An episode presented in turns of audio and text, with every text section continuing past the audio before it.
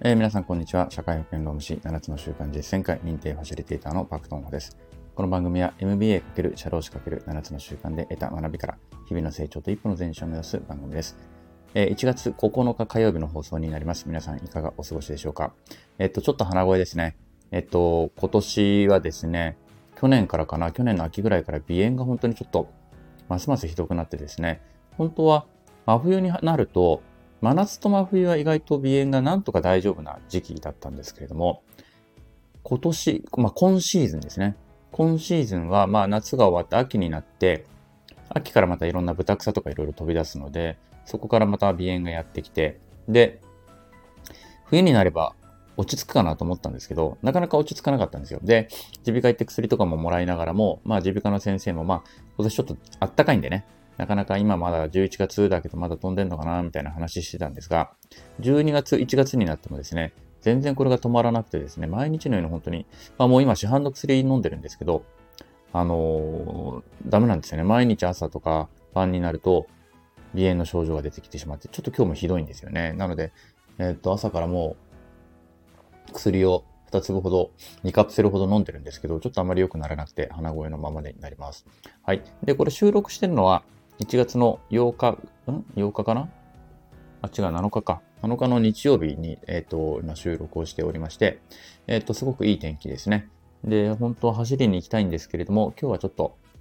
グロービスのね、授業の予習をしなければいけないので、今日一日ちょっと、予習をして、明日はね、午前中に7つの習慣実践会の、ファシリテーターとして、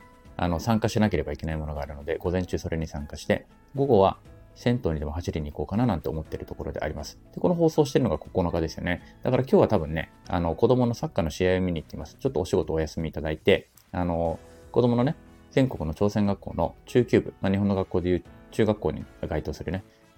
クラスの子たちの全国のサッカーの大会が静岡であるので、ちょっとそこに、顔を出そうかなと思っているところで、多分今これが放送されてるのは多分夕方5時に公開するので、もう多分帰りの車の中かなっていう感じですね。はい。結果どうなるのかわからないですけども、子供もね、そんなにサッカーが上手ってわけではないので、あれなんですけれども、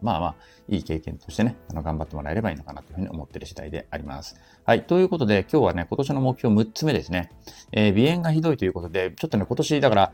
今年こそなんとかちょっともうこの鼻炎を、すみません。ちょっとやっぱり鼻と喉がおかしいので、止めたり何とかしてるんですけれども、鼻炎をなんとかちょっとやっぱりもうね、ただの薬で対処療法してても、あとこれ、生きてる間ずっとこれと向き合わなきゃいけないというのは結構しんどいので、ついにちょっと舌下治療を始めようかなと思ってます。なので、挑むというところで言うと、このアレルギー性鼻炎に挑むという感じですね。はい。で、この戦いに勝つというところで、ちょっと始めたいなと思っております。去年も一回やろうと思ったんですけど、一度行って病院行って、そのまま始められるかと思ったら、ちょうど1週間後、まずその日も1時間ぐらい様子を見なければいけないっていうのがあって、さらに、ちょうど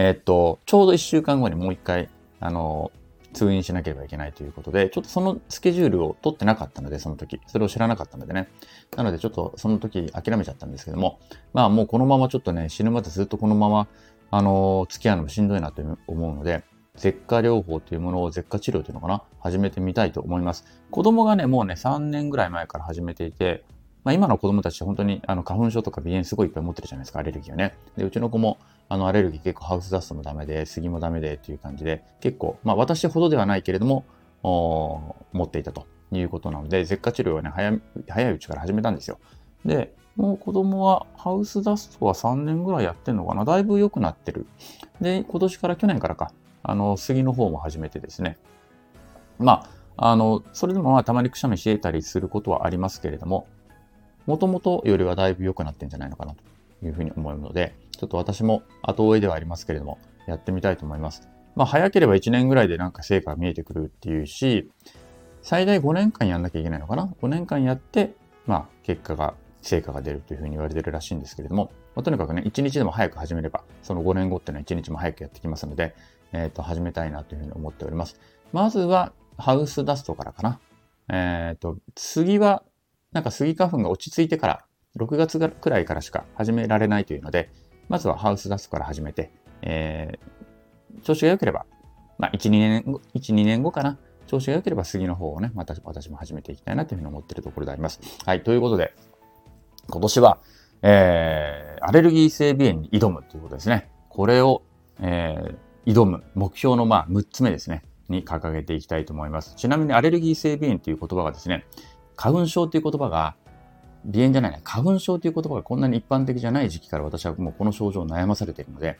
中学生か高校1年生ぐらいからもう、なぜか突然急にくしゃみが止まらない日とか、鼻水が止まらなくても本当に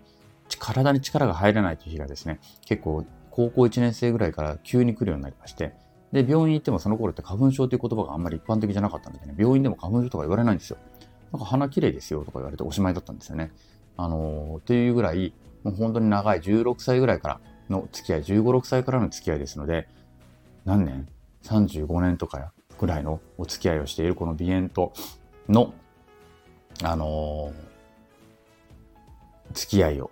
なんとか断ちたいというところであります。そこに挑むというのが今年の目標の6つ目でありますね。はい。ということで、もし一緒にチャレンジする方がいらっしゃったら、舌下治療を始めてみませんでしょうか。はい。ということで、今日はここまでになります。それでは皆さん、さようなら。